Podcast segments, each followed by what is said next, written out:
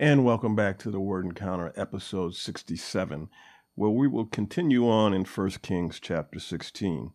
And it says in verse 1 Now the word of the Lord came to Jehu, son of Hanani, against Baasha. Uh, because I raised you up from the dust and made you ruler over my people Israel, but you have walked in the ways of Jeroboam and have caused my people Israel to sin, angering me with their sins, take note. I will eradicate Baasha from his house, and I will make your house like the house of Jeroboam, son of Nebat. Verse 4 Anyone who belongs to Baasha and dies in the city, the dogs will eat, and anyone uh, who is his and dies in the field, the birds will eat. so we see that Baasha is getting the same sentence that Jeroboam got for essentially doing the same thing, sinning against the Lord and turning against him. And remember, uh, Baasha had killed uh, Nadab in order to become uh, the king of Israel, and we see that his demise is now at hand. And then it says in verse 6 uh, Baasha rested uh, with his fathers and was buried in Tirzah. His son Elah became king in his place. Let's drop down to verse 8. it says, In the 26th year of Judah's king Asa, Elah became uh, Elah, son of Baasha, became king over uh, Israel. He reigned in Tirzah two years. His his servant Zimri, commander of half his chariots, conspired against him while Elah was in Tur- uh, Tirzah getting drunk. And so the king is in Tirzah getting drunk, and his commander, the commander of half his army, or half his chariots anyway, is conspiring against him. And so things are happening right under his nose. uh, it says uh, Tirzah was getting drunk in the house of uh, Arza, who was in charge of the household at Tirzah. In the 27th year of Judah's king Asa, Zimri went in, struck Elah down, killing him. Then Zimri became king in his place. So we see there, there's just a lot of treachery going on. Right? I mean, kings are killing kings, and or I should say, uh, uh, subordinates are killing kings in order to become king. Then those subordinates that became king, they get assassinated, and it's it's just is this is all descending because there was just a um, uh, uh, an atmosphere of sin that was going on. In verse 11, it says, When he became king, that is Zimri, uh, as soon as he was seated on his throne, Zimri struck down the entire house of Baasha. He did not leave a single male, including his uh, kinsmen and friends. He did not uh, leave a single male, including his kinsmen and friends. Uh, so Zimri destroyed the entire house of Baasha according to the word of the Lord he had spoken against Baasha through the prophet Jehu. And so we see that Zimri has carried out the Lord's sentence, right? But Zimri is still evil, but he carried out what the Lord told Baasha what would happen because of his sin. We go on uh, verse 15. In the 27th year of Judah's king Asa, Zimri became king for seven days in Tirzah. And so Zimri assassinated Baasha in order to become king. And then it says he was king for a week. Now the troops were encamped against uh, Gibbethon of the Philistines. When the troops heard that Zimri had not only conspired but also had struck down the king, then all Israel made made Omri, uh, the army commander, king over Israel that very day in the camp. Omri, along with all Israel, marched up from Gibbethon to besiege Tirzah. And so the troops had heard what, what had happened, and they made their commander king right there on the spot on the battlefield. And then they turn around and they go back to Tirzah because they need to take care of this uh, political business. and then in verse 18 it says, When Zimri saw that the city was captured, he entered the citadel of the royal palace and burned it down over himself. He died. So Zimri essentially killed himself, right? When he when he saw the army coming back uh, to get him for his treacherous actions, he just didn't want to face the music, I guess, and he killed himself. And that was the end of him. We skip over to verse 23. It says, In the 31st year of Judah's king Asa, uh, Omri became king over Israel.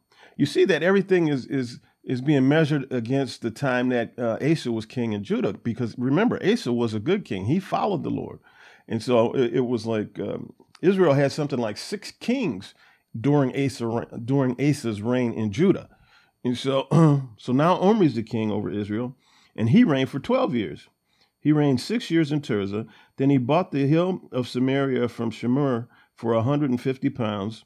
Of silver, and he built up the hill. He named the city he built Samaria. And as we know, Samaria will become the capital of the north, of the northern kingdom of Israel. In verse 25, Omri did what was evil in the Lord's sight. He did more evil than all who were before him. So we, we start seeing this pattern. and then it says, um, uh, some of the things that he did. And then in verse 28, it says, Omri rested with his fathers and was buried in Samaria. His son Ahab became king in his place. Verse 29 Ahab, son of Omri, became king over Israel in the 38th year of Judah's king Asa. Of Judah's king Asa. Ahab, son of Omri, reigned over Israel in Samaria 22 years.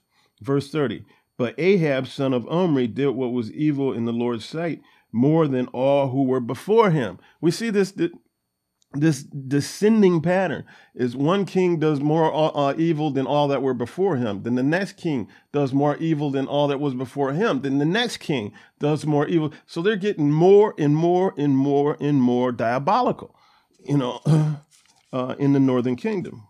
And so um, in verse 31 it says then as if um, then as if following the sin of jeroboam son of nebat were not enough he married jezebel the daughter of Ethbaal, king of the Sidonians, and then uh, proceeded to serve Baal and bow and worship to him. He set up an altar for Baal in the temple of Baal that he had built in Samaria. And so in the northern kingdom, he built a temple to Baal in the northern kingdom. Ahab did more to anger the Lord, uh, God of Israel, than all the kings of Israel who were before him. Chapter 17, verse 1. Now Elijah the Tishbite uh, from Gilead, from the Gilead settlers, said to Ahab, "As the Lord God of Israel lives, in whose presence I stand, there will be no dew or rain during these years except by my command." And so the Lord is essentially sending a famine, you know, a drought, you know, that will cause a famine, but He's sending a, a drought. He said, "No, no water here." In verse two, then the word of the Lord came to him. Leave here, turn eastward, and hide at the Wadi Cherith, uh, where it enters the Jordan. And so the Lord is telling Elijah to leave here and go um, uh, and go and hide near this river. And it says, you know, you're to ink from the, uh, you're to eat, uh, drink from the river, and then I'll provide you with food. And so in verse five it says, so he proceeded, he being Elijah, proceeded to do what the Lord commanded. Elijah left and lived at the Wadi Cherith, um, where it enters the Jordan. Verse six. The ravens kept bringing him bread and meat in the morning, and in the evening he would drink from the wadi. And so the Lord was sending him a raven, a bird, to feed him. He would drink from the river at night. And so the Lord was providing. in verse 8, then the word of the Lord came to him Get up, uh, go to uh, Zarephath, that belongs to Sidon, and stay there. Look, I have commanded a woman who is a widow to provide for you there says, so leave my provision here, leave my ravens when I go and uh, meet this widow because I provided for you there. So that's what he did. When he arrived at the city gate, there was a widow gathering wood. Elijah called her and said, Please bring me a little water in a cup and let me drink. As she went to get it, he called to her and said, Please bring me a piece of bread in your hand. Verse 12. But she said, As the Lord your God lives, I don't have anything baked only a handful of flour in a jar, in, in a jar and a bit of oil in a jug. Just now I am gathering a couple of sticks in order to go prepare it for myself and my son so we can eat it and die. so the Lord had sent Elijah to this woman who obviously had nothing. She's preparing essentially her last meal for her son and herself. And Elijah comes along and says, Give me something to drink and give me something to eat. in verse 13, so then Elijah said to her, Don't be afraid. Uh, go do as you have said, but first make me a small loaf from it and bring it out to me. He said, Don't be afraid. Just, just do what I tell you to do. Afterwards, um, you may make some for yourself and your son. For this is what the Lord God says of it, uh, for this is what the Lord God of Israel says. The flour jar will not become empty, and the oil jug will not run dry until the day the Lord sends rain on the surface of the land. And so Elijah's telling the woman, look, don't worry, this is covered. You think you only have a little bit, but you're going to be provided for because until rain comes, this jar and this jug will never run dry. So how do you think she might have reacted to that? Because I mean, she doesn't know. And so uh, in verse 15 it says she proceeds to do what he says. Then the woman Elijah and her household ate many days. So they made ate many days off of this little provision. The flour jar did not become empty, and the oil jug uh, and the oil jug did not run dry, according to the word the Lord had spoken through Elijah. So everything Elijah told her came true, and they ate. In verse 17, uh, it says, After this, the son of the woman, and he became ill. His illness got worse until he stopped breathing. She said to Elijah, Man of God, why have you come here? Have you come to call attention to my uh, inequity so that my son is put to death? In other words, have you come to point out my sin and then take my child away from me because of my sin? Is that why you're here, man of God? But Elijah said to her, Give me your son.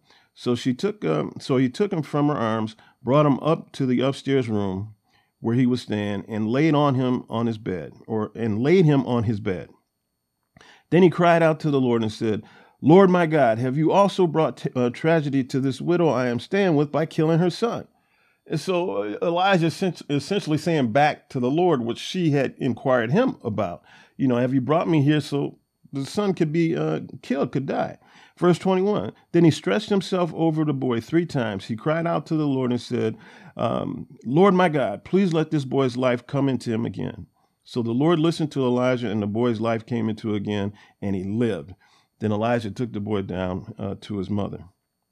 In verse 24, then the woman said to Elijah, Now I know you're a man of God, and the Lord's word from your mouth is true. And so she did all of this stuff, not knowing whether the Lord's uh, word was true, but everything that Elijah said had come true, and she believed. And in uh, chapter 18, we see uh, after a long while, word came to the Lord, or the word uh, of the Lord came to Elijah, uh, and it was in the third year. And uh, the, the famine was very severe in Samaria. And so the, the, the, the Lord told um, Elijah to go find Ahab, essentially. And in verse 3, it says um, Ahab called for Obadiah, who was in charge of the palace. Obadiah was a man who greatly feared the Lord and took a hundred prophets uh, and hid them, fifty men, to a cave and provided uh, them with food and water when Jezebel slaughtered the Lord's prophets. And so uh, apparently, Jezebel, who was Ahab's wife, so she would be the queen, uh, slaughtered all of the Lord's prophets. Uh, but Omri, or excuse me, Obadiah saved a hundred of them, put 50 men to a cave, and fed them and kept them alive and out of her sight so they couldn't be uh, killed. and so in verse 7, it says, While Obadiah was walking along the road, Elijah suddenly met him.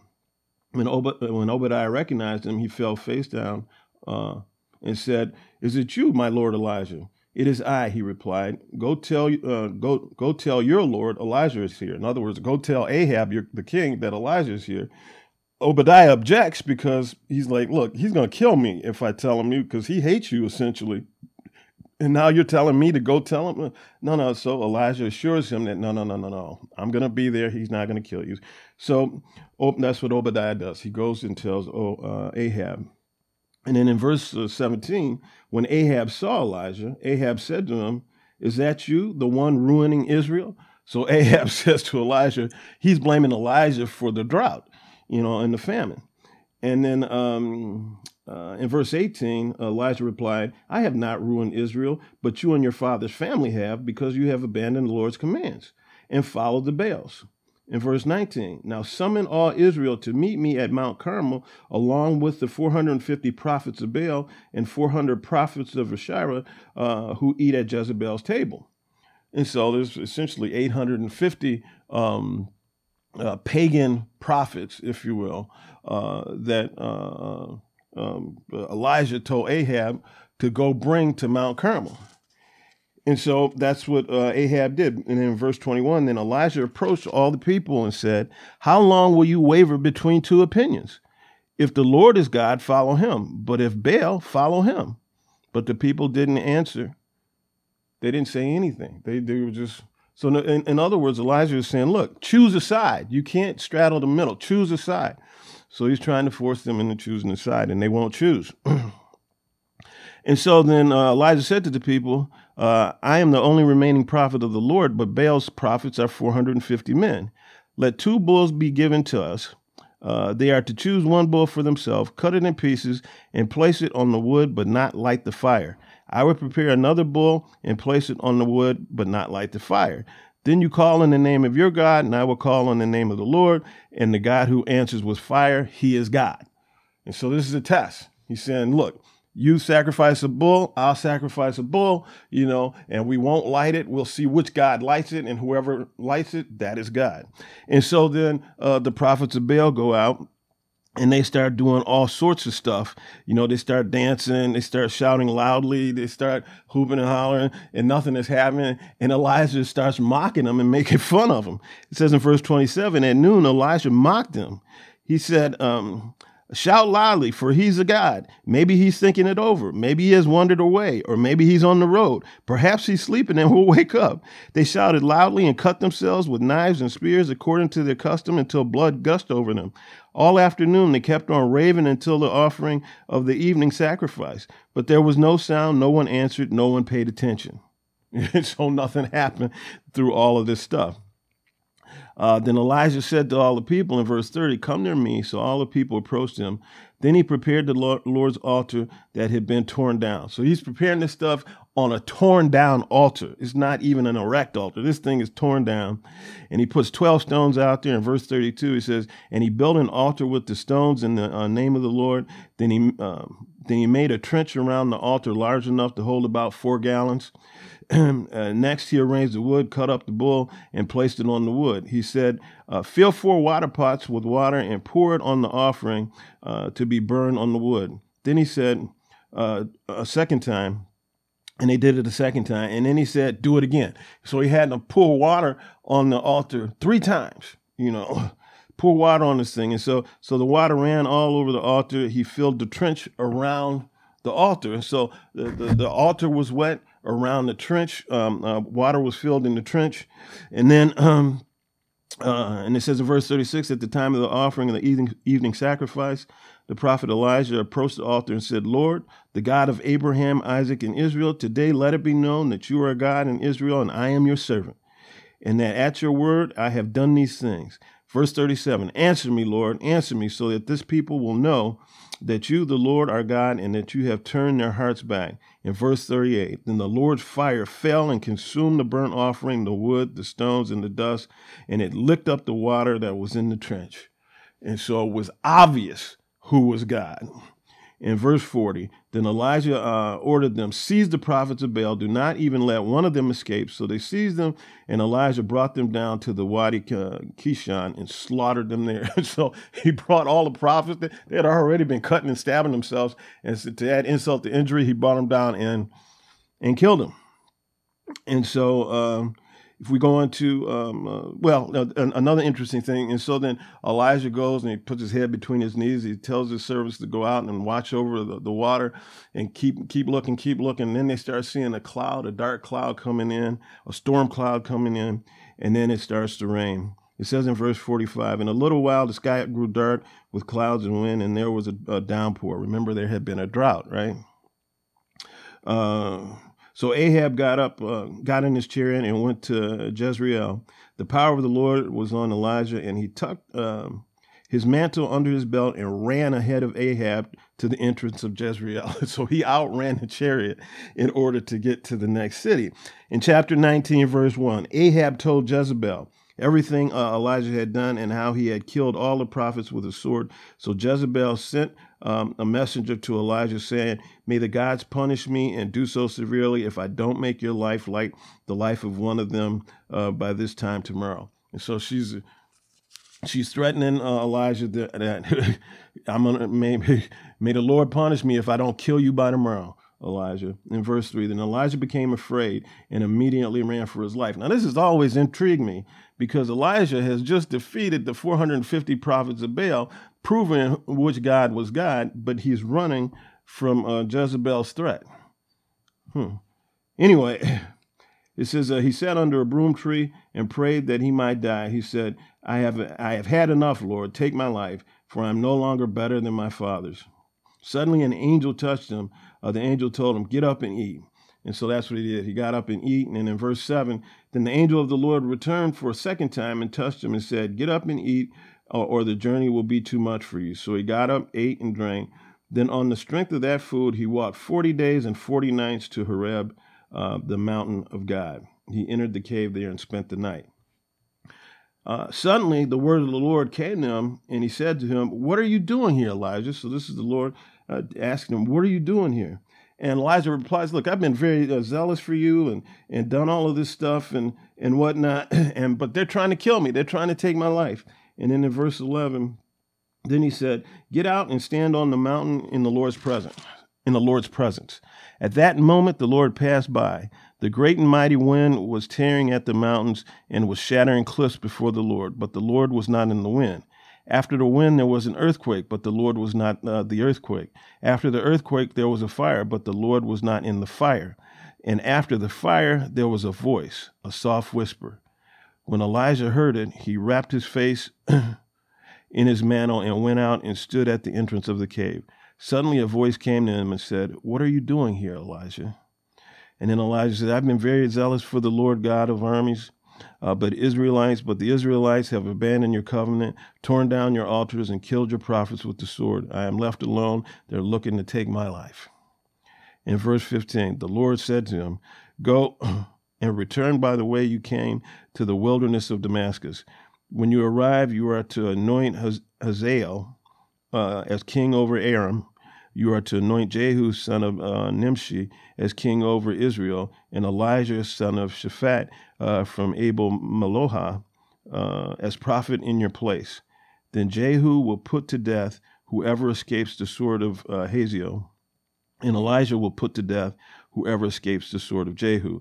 But I will leave 7,000 in Israel, every knee that has not bowed to Baal, and every mouth that has not kissed him. And so the Lord is promising that he's going to leave some alive, those that remain faithful to him. In verse 19, Elijah left there and found Elisha, um, and he was uh, plowing. Elijah walked uh, by him and threw his mantle over him. Elisha left the oxen, uh, ran uh, to follow Elijah, and said, Please let me kiss my father and mother, and then I will follow you. And so Elisha went back, cooked a meal for his father and his mother, and then followed Elijah. And that brings us to the end of chapter 19. We'll pick up with chapter 20 tomorrow. Bye bye now.